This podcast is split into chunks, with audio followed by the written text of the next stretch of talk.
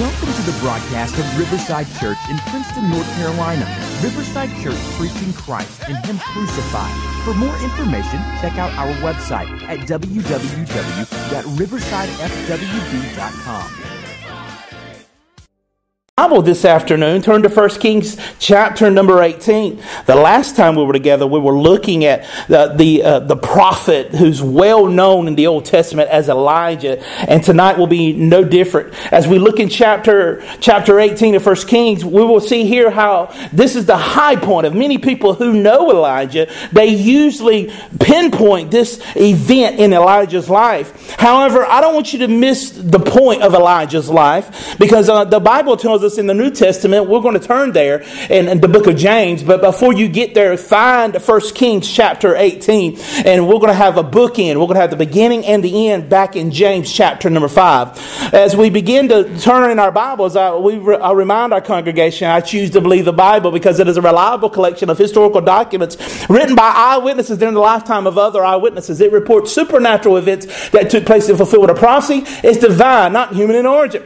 We here at the river believe in the five solas And I know you can say it with me. The, uh, we believe in the Bible alone. We believe in faith alone and believe in Christ alone. We believe in grace alone and God alone receives the glory and he certainly will tonight. In 1 Kings chapter uh, 18 verse number 1, if you have it there, go ahead and let's follow along. After many days, the word of the Lord came to Elijah in the third year saying, go, show yourself to Ahab and I will send rain upon the earth. Well, we must understand here as we're picking up here, if you don't remember the last time we were together, the, it, when he says the third year, he's talking about the third year of the drought. And whenever we look at the last previous chapter, we see that Elijah goes into hiding because God puts him in a place. He pulls him away from the public view. He goes into hiding because the people wanted to kill Elijah. Obviously, as he gives an ominous prophecy to the whole nation, people are going to blame Elijah and not necessarily God. They, eh, eh, once again, you cannot be neutral about the man of God. If the man of God stands behind the pulpit or he prophesies and teaches and preaches against your favorite sins, either you hate the man of God or you hate your sin. Amen, somebody. Of course, here Elijah is now pulled out of public view and he goes to the, a brook and he stays there and God feeds him every day with ravens. And eventually, after the brook dries up because of the drought, the, besides the point that there was a brook in the middle of a drought, that God sustained him there, but took him to a place where there was a widow who was able to feed him and her son during the time of a famine. And not only that, it was in the city of the, of the sworn enemy of Elijah. Uh, Uh, spiritually speaking, because it was Jezebel's father, who Jezebel comes from a long line of pagan Baal worshippers. Now we see that Elijah is getting ready to step back into the public spotlight. After many days, the Lord tells him after the third year, Go show yourself to Ahab, and I will send rain upon the earth. In verse 2, so Elijah went to show himself to Ahab. Now the famine was severe in Samaria. I, I want you to notice in the this chapter, chapters 18 and chapter 17, nowhere do we see the prayer for God to send the drought. We just know that God is sending a drought. And we see the proclamation of Elijah to the nation that God will not allow it to rain. With that being set up, let's start with the first bookend. If you would turn in your Bible to James chapter 5, verse 17. This is the overall uh, point of view. This is where, uh, this is the highlight. This is what I want you to walk away with tonight tonight, knowing about Elijah. In James chapter 5, verse 17, as you turn there, you'll see that the half brother of Jesus, who was uh, the brother of Jesus, who grew up with Jesus, who worshiped Jesus, who was the leader of the, of the church in Jerusalem, wrote this about Elijah. In, verse, uh, in James chapter 5, verse 17, Elijah was a man with a nature like ours and he prayed fervently that it might not rain. And for three years and six months, it did not rain on the earth. In verse 18, and when he prayed again, the heaven gave rain, and the earth bore its fruit.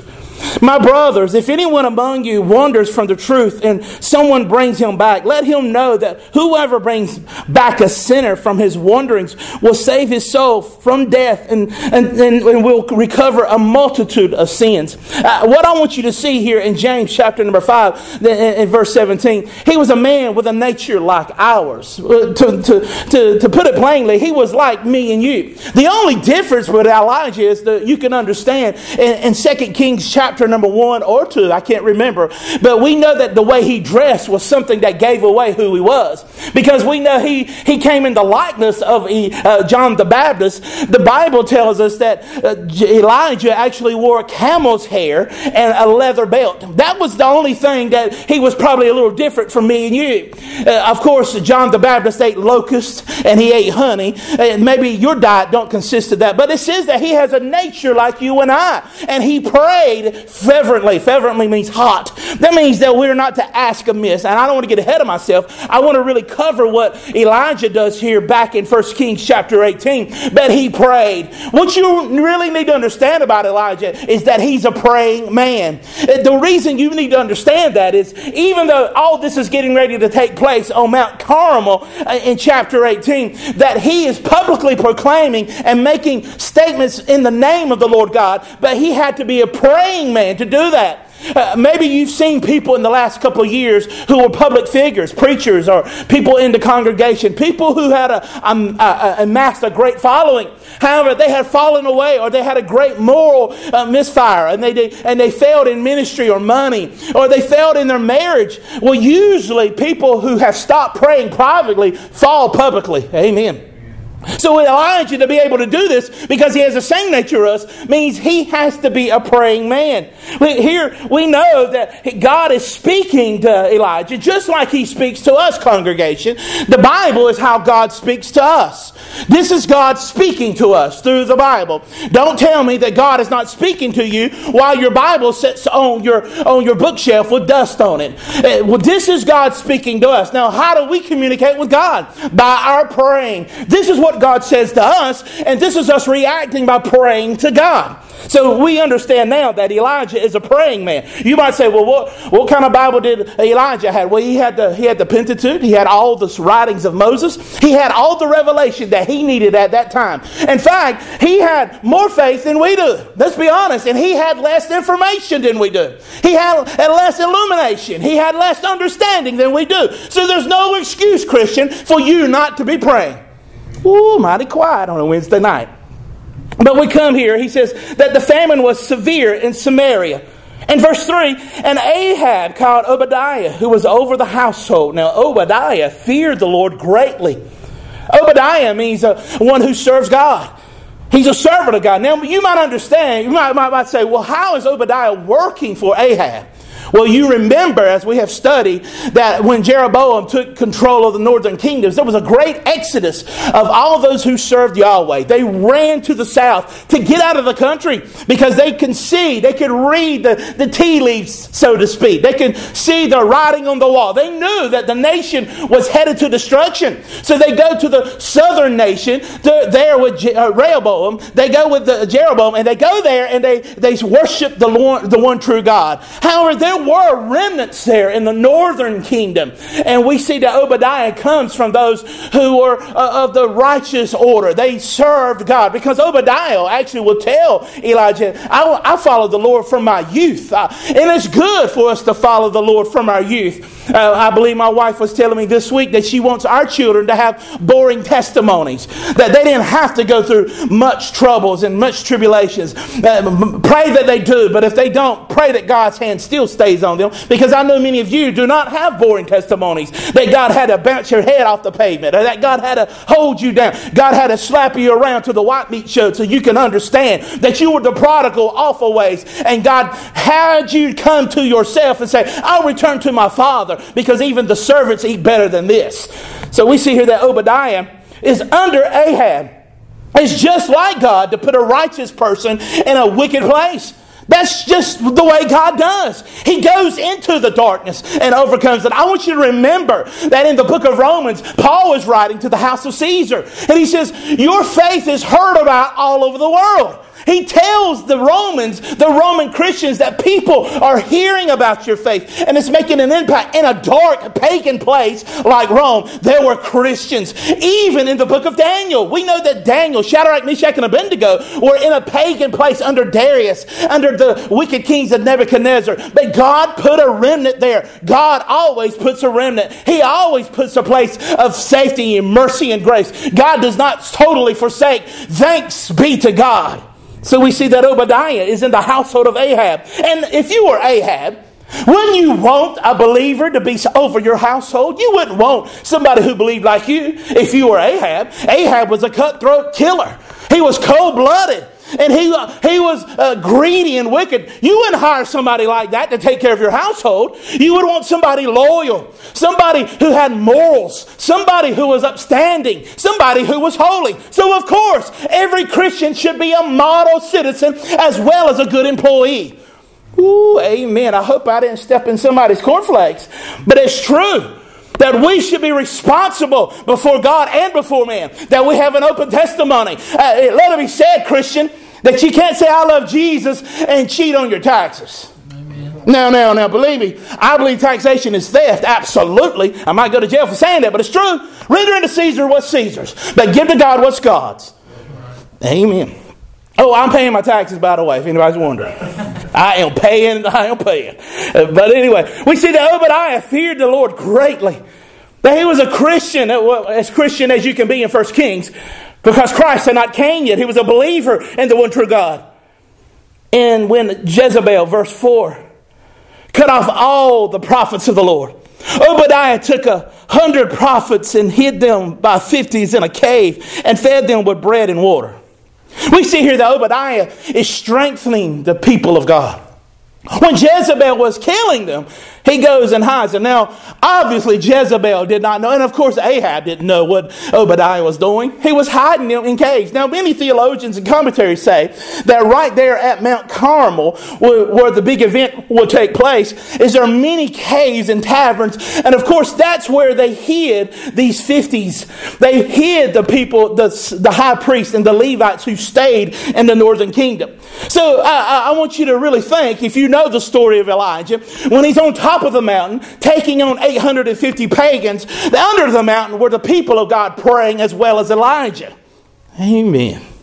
So we see here they were fed with bread and water. Notice they didn't have filet mignon. There was no caviar. There was no mac and cheese. There was nothing extra. God will give you your necessities, not your luxuries. Amen. He always gives enough, and God is always enough. Amen. We see here that in verse 5, and Ahab said to Obadiah, Go therefore to the land, to all the springs of water, to all the valleys. Perhaps we may find grass and save the horses and mules alive and not lose some of the animals. Now, some commentaries I've read said that it just shows the coldness of Ahab, that he has more fondness for the animals than the people, because at this point it, the land is parched, quite dry. However, he's willing to get out and work for the animals. However, I have to disagree. Maybe the people they have to take take issues in their own hands, get out and find the water themselves, not lean on the government. The worst thing you can hear is, "I'm from the government. I'm here to help."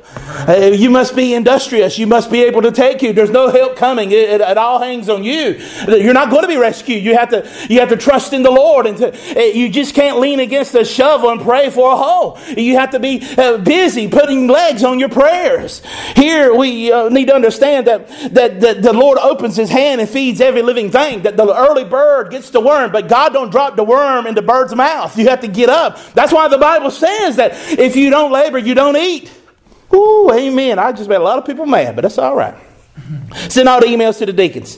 So we see they go through the land. They look for all the springs of waters in the valleys. Perhaps they can find grass to save the horses and mules and not lose some of the animals. So in a pagan society, you will always consider bald eagles or uh, muskrats more important than embryos and children in the womb. Did you know there's laws that protect certain nutria, certain rats and beavers, but they don't protect the womb?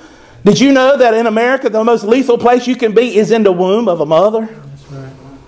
I thought we were going to pass laws to protect all Americans. I don't want to get political, just biblical. In verse number six, so they divided the land between them to pass through it. Ahab went in one direction by himself, and Obadiah went another direction by himself. In verse 7, and as Obadiah was on the way, behold, Elijah met him. And Obadiah recognized him and fell on his face and said, It is you, my Lord Elijah. And he answered him, It is I. Go tell your Lord, behold, Elijah is here.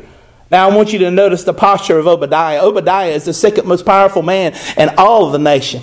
However, he prostrates himself before the prophet of God. He lowers himself because he sees where the true power is. Even though Obadiah, uh, in the national eye, is more important than this crazy prophet who lived out in the wilderness, who prophesied something that was ominous for the nation, he humbled himself before the man of God. He bows himself and he says, Is it you? He says, Yeah, go tell your boss that I'm here. And verse number nine, and he said, How have I sinned that you would give me your servant into the hand of Ahab to kill me?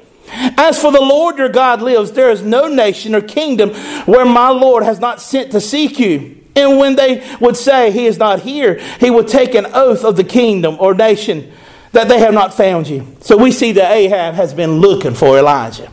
That they've sent out spies, emissaries, all, all kinds of people to, to, to check on the surrounding nations. Hey, is Elijah being housed or finding a place of refuge in neighboring nations? And they say, no, well, if he ain't here, you better best for sure that he ain't. You better double check because I'm coming to kick the house down if he is. We can see that Elijah has been wanted, uh, been a wanted man. In verse 11, and see, you say, go tell your Lord. Tell your Lord, behold, Elijah is here. And as soon as I have gone from you, the Spirit of the Lord will carry you, I know not where. And so when I come and tell Ahab, we have found you, he will kill me, though I, I, your servant, have feared the Lord from my youth. We see it from his own mouth that I have feared Yahweh. When you see the word Lord in your Bible, and if it's capitalized, that's the name Yahweh in your English Bible. The Yahweh, Yahweh, the God of Israel.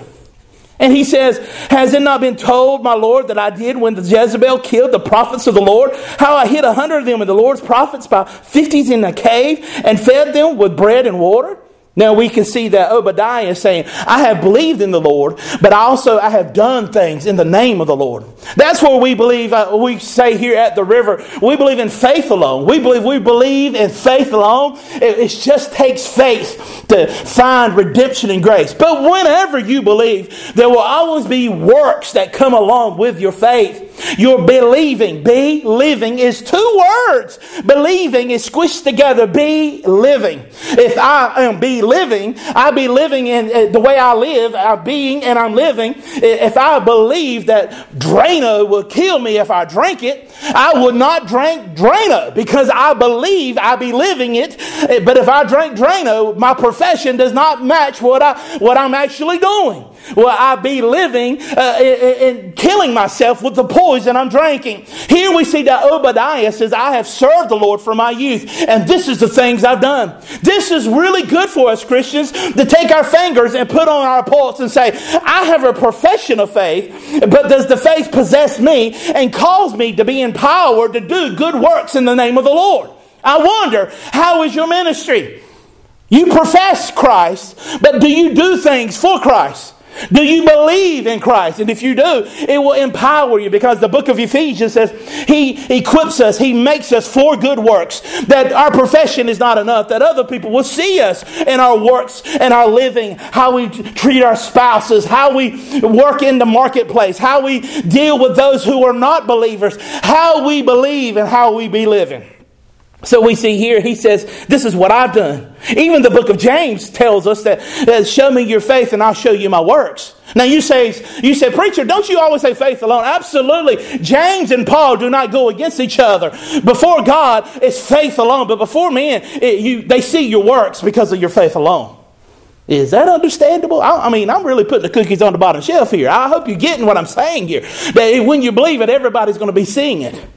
Here we see that Obadiah is saying, I, have done all this. I hit a hundred men. It's obvious that I love the one true God.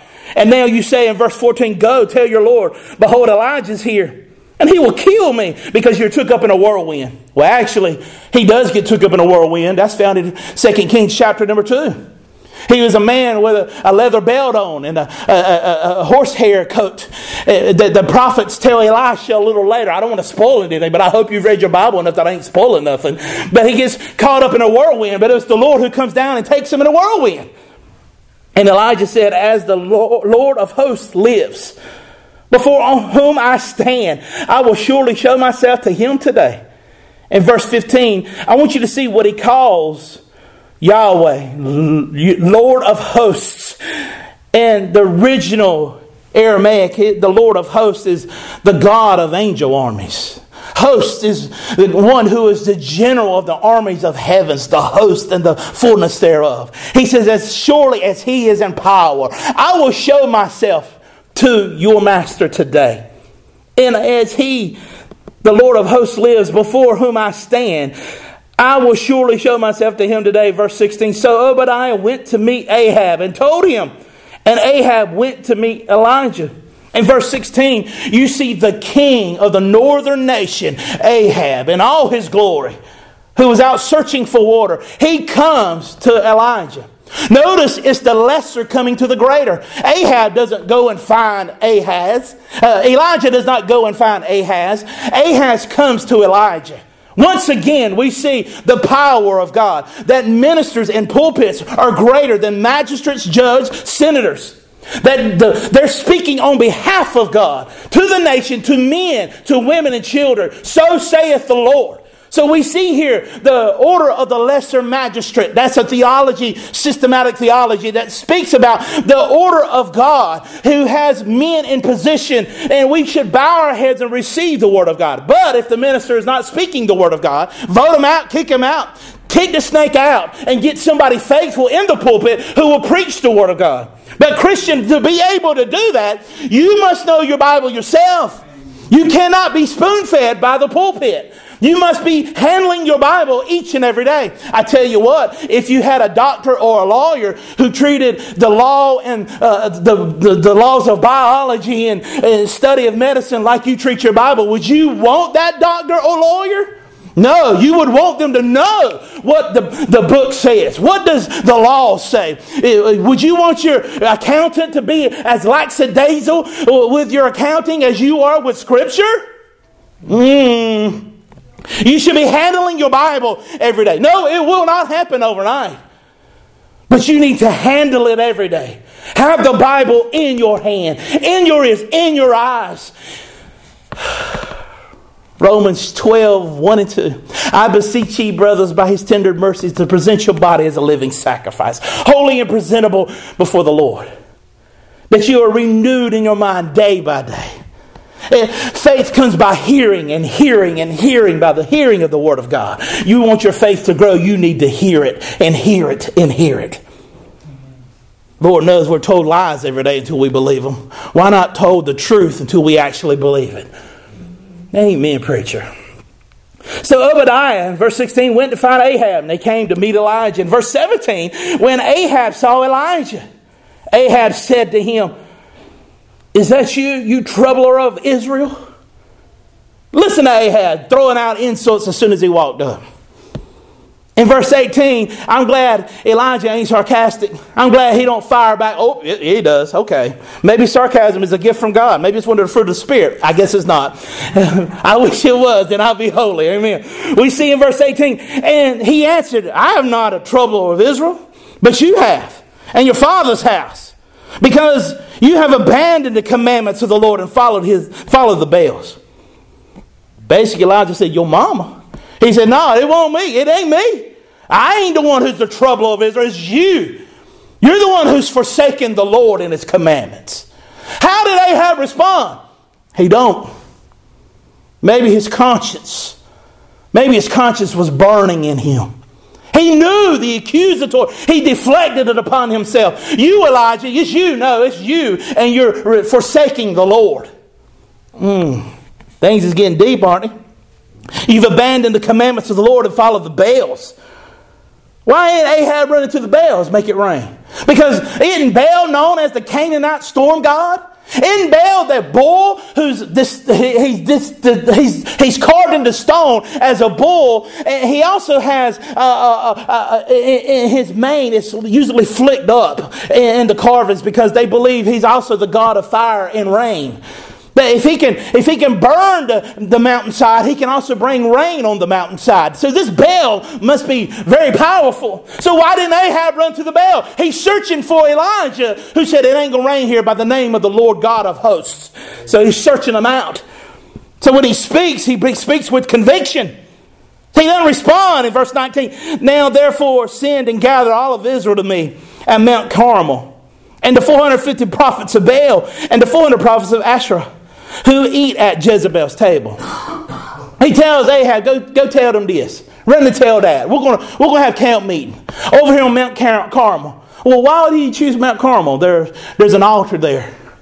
If you go back and read your Bible, you'll see that's probably the place where uh, Jacob made an altar there. There's been, uh, Abraham's made an altar as he wandered the wilderness and walked, and God spoke to Abraham by faith, and Abraham believed it. Everywhere that Abraham walked in the foot, wherever he tread, that's where he knew his people would inherit one day. Even though his wife's womb was dead and could not bring forth children, by the power of God, he keeps his promises. And now the altar was laying in disarray. So Elijah says, says, let's go back to the place and it's in disarray. Let's go there. Bring all the army with it. Bring all the pagans. Bring all your scholars and scribes, all your theologians. Bring them all. Let's get, let's get down to business.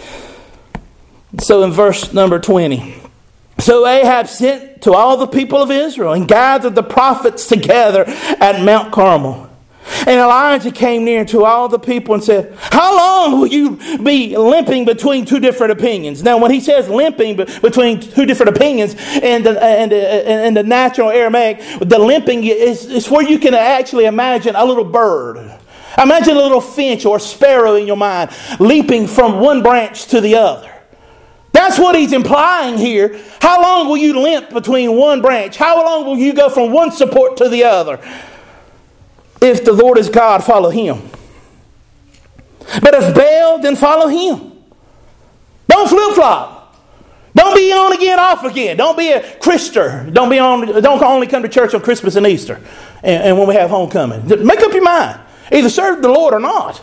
Is what he's saying here. If he was preaching here today, let's be honest. Don't don't flip flop. Don't don't say, "Well, I love Jesus and live like the devil." And the people did not answer him a word. I can understand that because I preached hard here and nobody said nothing. I guess it's biblical, ain't it? That's all right. And when Elijah said to the people, I, even I am only am left a prophet of the Lord, but Baal, Baal's prophets are 450 men. Now, Christian, we do know that there are at least a hundred there in the region. But I'm sure, I know without a shadow of doubt that Elijah felt alone. There have been many Sundays, many Wednesdays, I've felt alone. But then again, that's where we have our own pity parties as a minister. Well, and maybe it's true of you that I'm the only Christian in my family. I'm the only Christian on the job. I'm the only one here. I'm the only one who loves Jesus, it seems like. Everybody around me is wicked. I, I may be the black sheep in my family, but I'm the only one who loves Jesus. Maybe that's what's going on with Elijah here. But the truth of the matter is, under Mount Carmel, there was a hundred prophets or many men of God who were praying to God, probably in that instance. However, all of Israel came. And it's possible that these men stumbled out of the caverns and came out of the caves and were present at this huge event because they can easily blend in with the population as this big showdown on Mount Carmel is about to take place. However, Elijah could have saw them, or he might not have. But I know he felt alone in this situation. But, Christian, let me encourage you because as I'm encouraging you, I'll encourage me. For when I'm standing alone at this pulpit or at this podium, I am not alone. For one with God is a majority. Amen. I just I just gonna let that hang there because I'm gonna I'm gonna plug that a little later. I'll I'll need that this Sunday or the next. In ten years I'll plug that. I may feel alone, but I ain't. Because I don't walk by how I feel, I walk by faith. As much as I preach that to you, the man of God, the preacher needs to hear it himself that I'm not moved by how I feel, but walking in faith. So pray. Pray as those 100 other servants of God prayed for Elijah on the national platform. Pray for your preacher that he'll be faithful, stand flat footed behind the podium and won't flinch, not watering down the gospel to make it palatable to our, so, uh, our, our society and our culture. Amen. Here we see that I am only left a prophet of the Lord, and Baal's prophets are 450 men. And let two bulls be given to us, and let those choose one bull for themselves and cut it into pieces and lay it on the wood. But put no fire to it. Now, the reason he says put no fire to it is like I told you, the symbolism of Baal that was carved into marble was a bull with licks of flames in his hair. Because they actually believe that he could call fire down from heaven. Well, the Bible actually tells us that the devil can do that.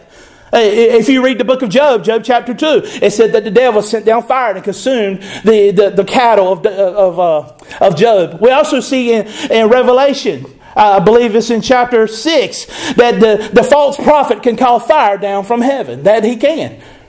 In this instance, he says, don't put any fire there because we also know that there uh, are false wonders and false miracles that take place. We spoke about that this past Sunday, and we'll reiterate that when we look through the book of Luke again in chapter number 11. False wonders and false, false miracles that there, the, the prophets of Baal had been known to make a little place under the altars, a place to kindle the fire. And when the oxygen would hit it, hitting those hot coals, it, the hot coals, it would send up flames to burn the sacrifice there on the altar to cause the naive to say, well, Baal's the one true God. It just set fire. I saw it as they laid the sacrifice on the altar. The fire sprung up. So that's why here Elijah is on to their schemes. False wonders I don't know if you've heard about many of the, uh, the early revivals in the uh, uh early 2000s. Whenever uh, in Brownsville revival, they would say in, a certain area in Florida, there was revivals there and people were worshiping God and they would find angel feathers in the congregation. Go, wow, I can't believe there's angel feathers. Well, all it was was somebody putting some feathers in the vents of the air conditioner. They would say, Well, there's gold falling. It's on my face. Look, the glories of heaven has fallen here. And it was glitter that was put into air conditioning just to conjure up a false miracle, just to stir up people's emotions. Uh, I know some people say the Holy Spirit, the evidence of the Holy Spirit is speaking in tongues and barking like a dog rolling on the floor. No, the Holy Spirit will tell you to shut up and tell you how to live, to have fruit of love, peace, joy, long suffering, steadfastness, and love for your neighbor. We don't need false wonders anymore. So getting back to the point here, he tells them not to, not to put any fire to it. So they had to build the altar there at Mount Carmel. And 450 plus the other 400, they could build an altar pretty quick. They could quarter up this bull pretty fast. In verse 26, and you call upon your name of your God, and I will call upon the name of the Lord. And the God who answers by fire is his, he is God. And the people answered, It is well spoken. So the people finally respond. He's drawing the line in the sand. He says, All right, we're going to find out the one true God today. And Elijah said to the prophets of Baal, Choose for yourself one bull and prepare it first, for you are many, and call upon the name of your God, but put no fire to it. And they took the bull thou hast given them, and they prepared it, and called upon the name of Baal from morning until noon, saying, O Baal, answer us. But there was no voice, and no one answered. And they limped around the altar, and they had that they had made. So from morning to noon, at least three, four or five hours, they limp, which means to dance, to enchant around the altar. There were, can you imagine the sight, the noise at Mount Carmel? Can you imagine the people who came to watch? How bored they probably are at this point. Wondering, where is their God? Why hasn't he shown up yet? And at noon, Elijah mocked them to the shore, crying, Cry loud, for he is a God. Either he is musing or he's relieving himself, for he must be awakened. Here Elijah says he's probably using the bathroom. Leave a message after the beep. You, you, you got to wake him up. Arouse your God. Wake him from his slumber. Christian, I want to let you know that our God is not so weak that he has to slumber. When he made creation, he rested on the seventh day, not because he needed to, but because we need to. Have you ever taught your children, do like daddy, do what I'm doing? The best way to teach is to imitate. And our God tells us to rest, not that he needed to rest, but because we needed to. God was not tired on the Sabbath day. He could have kept right on going for an eternity. For he still is God. He still reigns. He's still sovereign. Amen. So this Baal, maybe he was asleep. Maybe he was tired. Maybe he was using the bathroom. In verse 28, and they cried aloud and cut themselves, for their custom with swords and lances, and blood gushed out from them. Now, there are many people who know about the, the, uh, the ceremonies of uh, bloodletting. Uh, it's now most, it's actually making a comeback in our society. It's to bleed yourself to honor God by lashing and lacerations into your body to please God in, in ceremonies. And they do that here to gather the attention of God, believing that the pain pleases their God. That's where they get twisted in our God. For the lacerations that were actually required were put on Jesus. And that's what pleases our God. The stripes across his back was for us. The piercing of his wrist was for us.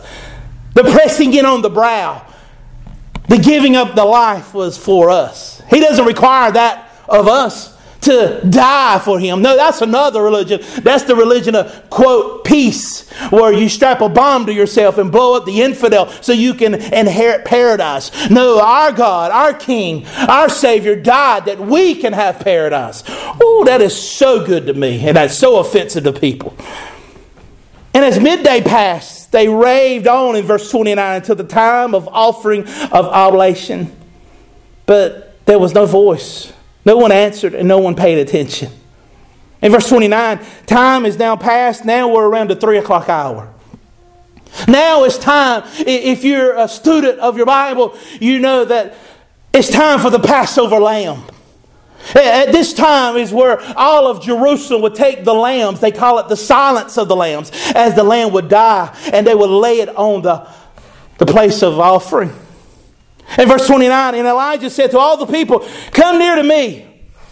And all the people came to him, and he repaired the altar of the Lord that had been thrown down. In verse 30, we see that this was the altar of the Lord, and he repairs it. It had been laying in disarray. You can know much about the, the state of the people's hearts. You can know much about the, the, the, the temperature of people and their, their fire for God by the way the house of the Lord looks. And the, the, the way if the house of the Lord is took care of, people care. You might say, well, this is just the building, but this is the building we meet in in the name of the Lord. Amen. Uh, I, yes, yes, we've met in the fellowship hall with the walls gutted before, but it looked good. We sure did. We took care of it as best we could.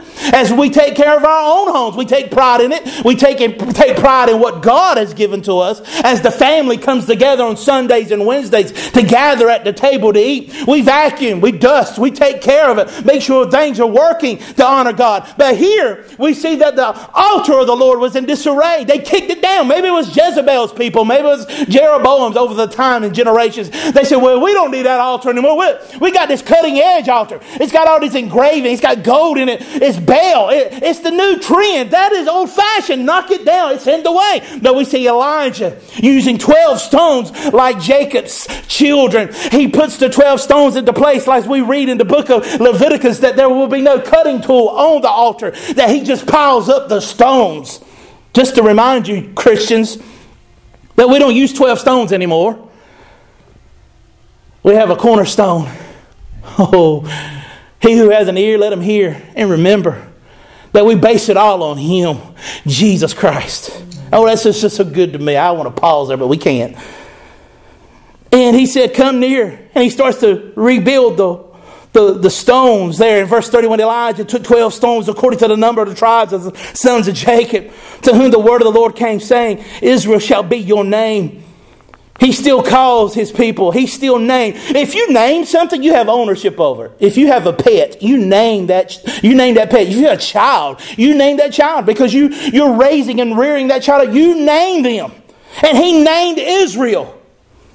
In verse 32, and with the stones he built an altar in the name of the Lord. Amen. Have you built an altar in the name of the Lord? A place where you go and sacrifice? Is it here at the river? Is it in your house? Where is it? And with the stones he built an altar in the name of the Lord, and he made a trench around the altar, as great as he could contain two shears of seed. Okay, what are you doing, Elijah? That's not in Leviticus where you had to build a trench. In verse 33, and he put wood on in order and cut the bull in pieces. I, I want to just pause here. I know I'm running out of time, but we're going to get there. And in verse 33, you notice he lays the wood down first. Take notice of the detail, Christian. There's a reason he lays the wood down first. Because God prescribed it in Leviticus. But we also see it not only here at Mount Car- Carmel, but we see it at Calvary. The wood is laid down first then the sacrifice on the wood. For they didn't just catapult Jesus on the cross. They laid him on the cross. If you've ever seen the movie The Passion of the Christ or any movie of John, the Gospel of John, where they laid Jesus down on the cross because the wood goes down first and he is the sacrifice. Listen to me, Christian. He is the perfect sacrifice. No more lambs are needed. No more, no more pigeons, no more doves, no more oxen. Jesus, the Lamb, perfect Lamb of God, your propitiation, your substitute, is laid down on the wood, as we see here in this instance. Uh, remember, every verse is a foreshadowing of Christ. We see it here as, uh, as Elijah is laying the sacrifice on the wood. Our Jesus was laid on the wood. oh, that's good. Okay, okay, come back. Let's go back. He cut the bull into pieces in verse 33 and laid it on the wood. And he said, Fill four jars with water and pour it on the burnt offering on the wood and on the wood. So we see here at a time, now don't forget, I know you've already forgot. At a time when they're in the middle of a famine, water is life. Water here is expensive. But the people are willing for him to use the water because they know if this goes down wrong, they're going to kill Elijah. Because not only is it taking all day, it's taking their time, but now it's taking something very valuable. Many commentaries and theologians say at this point he probably used three barrels and he does it three times, or uh, four times. He does it four times. Three times four is 12. 12 tribes of Israel. Perfect. Do it a second time, he says in verse 34 and did it a second time. He said, Do it a third time. And they did it a third time. At this point, the sacrifice is drenched as well as the wood. It don't look good if you're looking at it naturally. You might say, What is this guy doing? He's digging a hole literally for himself. The trench is filled with water in verse 35, all around the altar. And the time of the offering oblation came in verse 36. Elijah the prophet came near and said, O Lord, God of Abraham, Isaac, and Israel, let it be known this day that you are the God in Israel, and that I am your servant, and that you have done all these things at your word. Answer me, O Lord, answer me, that the people may know that you, O Lord, are God and that they have turned their back, that they may have turned their back, hearts back. Much like when Jesus stood in front of Lazarus' tomb in John 11, he prays out loud. Not just because uh, he has a relationship with God, but he prayed out loud so the people could hear. The point is reconciliation. Elijah is saying, Turn the hearts back to you. He's praying over the altar and praying to the one true God. Christian, the Bible tells you that God will give you the desires of your heart. And he, he beckons you to cry and pray into Him. But what you should pray is for, Lord, change my desires to match your will. Because many times we pray selfishly as we study the book of James, we know that. And the book of James, as we started with, tells us that he was a man just like us in our nature. He had our, our fallacies. He had our weaknesses. Yet he prayed. What did he pray? He prayed the will of God. And Christian, if you pray the will of God, you will have your will. The will of God is reconciliation. The will of God is, is bringing people home. That you have turned their back, hearts back. In verse 38, the fire of the Lord fell and consumed the burnt offering, the wood, the stones, and the dust, licked up the water that was in the trench. And the people saw it in verse 39. And they fell on their faces and said, The Lord is the God. The Lord, He is God. To better put it, Yahweh is God. Yahweh, He is God. And Elijah said to them, Seize the prophets of Baal. Do not let one of them escape. And they seized them. And Elijah brought them down to the brook Kishon and slaughtered them there. Well, you might say, well, Elijah had to kill almost 850 people that day. But I want to let you know it was done in his name. For the people were enraged at this point because they had been lied to for almost generations that Baal is the one true God. Baal could not do anything. Baal could not even, he couldn't even wipe his own bottom if he was relieving himself. Here we see that Elijah says, You're going to choose today. You're going to find out today who is the one true God. So the people, in the name of Elijah, in the name of Yahweh, go and kill all the prophets of Baal. So as we finish up tonight, I want you to look at verse 41. Elijah said to Ahab, Go up, eat and drink, for there is a sound of rushing rain. This is taking place on Mount Carmel because I want to let you know it's tradition after uh, Levitically for tradition to have a peace offering and then to eat from the altar. So the bull that was still there burning, the, the, bull, the one bull that was consumed by the power of God with all the water and the sand and the stones, there was this raw bull over here on the side. So what are they going to do with it? Well, of course, they would take the fire from the one true God's altar and burn that offering there and roast that oxen and have a feast that those that were gathered there on Mount Carmel would adhere to the Levitical law. So that's why Elijah says, Go up and eat and drink, have a festival.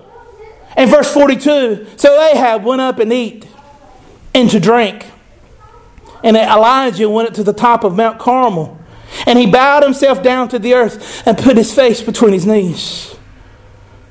Ahab goes and has the meal with the Lord.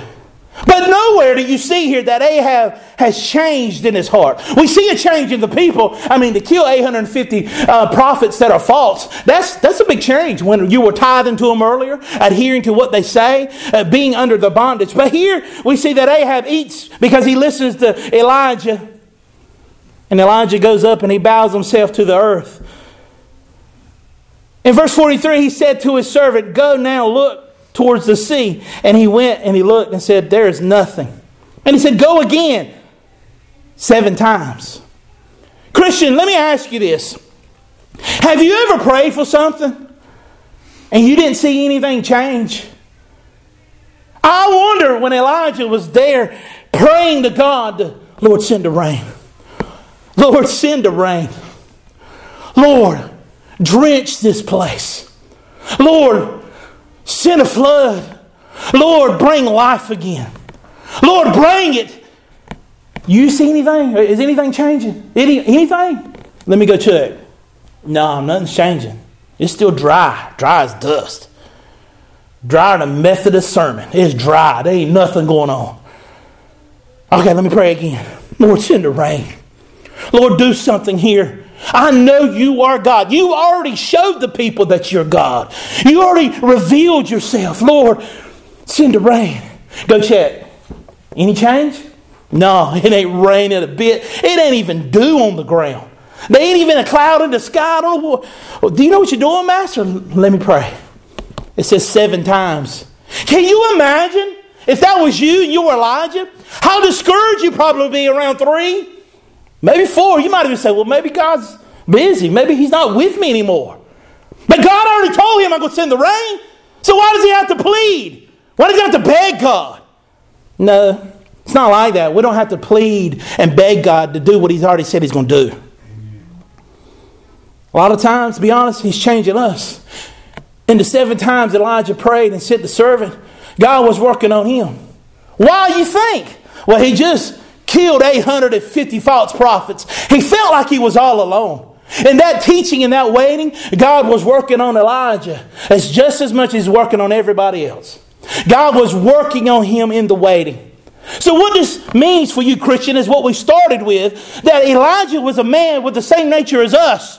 He prayed and God answered. The prayers of the righteous avail as much, as what the Bible says. God hears your prayers every time, but He's working on you every time. Because if Elijah had just answered prayer right off the bat, he might have got a big head and He might have been more ruined, worse off, thinking that he's all that and all powerful. That the Lord of the cosmos answers all his, all his prayers. But he asked seven times. Truthfully, Christian, God is more willing to give you than you're willing to ask. Truly, you're not ready for every blessing He has for you. He has to work you into refiner's fire, He has to humble you. Can you think now in your life if you had the blessings you have now when you were much, much, much more young and more, uh, uh more affluent, flip flop, and uh, the, the less experience and less wise, what you would have done and how you would have ruined yourself and those around you? You had to get where you are by God's grace and mercy. So he prayed seven times. I can imagine, I've prayed. But Christian, in the middle of the prayer, in the middle of the seven times, or however many times, maybe you've prayed a hundred times, two hundred, maybe you've lost count. Continue to pray. For our God hears our prayers. Don't stop now. Now is not the time to slack off. Now is the time to, to bear down and ask again. Cry out to Him. Keep knocking and saying, Lord, intercede. Lord, move. Lord, save. Bring the prodigal home. Lord, heal me. Touch me. Put me back together. Hold on to me. Now's not the time to grow silent. Now's the time to bear down with your head between your knees, humbling yourself before God and asking Him again. Here we see that he asked him seven times, and then 44. And at the seventh time he said, Behold, a little cloud like a man's hand is rising from the sea.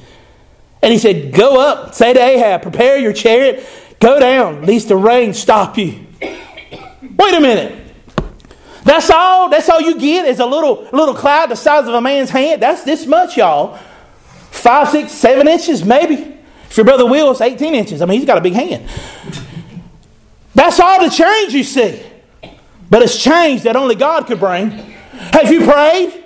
Have you prayed and seen any change? Then it was God who did that. It wasn't natural. Of course, in the middle of a drought, it was God who sent the rain. I bet the neighbors of the nation of Israel got all the rain, but they didn't. But now, out of the ocean comes a little cloud. And he says, That's the change I've been waiting for. Get ready. The floodgates are about to break through. If you got a, a loved one who's mentioning things about the Bible, go ahead and thank God for it. Because he told Ahab, hey, get ready and get out of town before the rain overtakes you, before there was ever a cloud.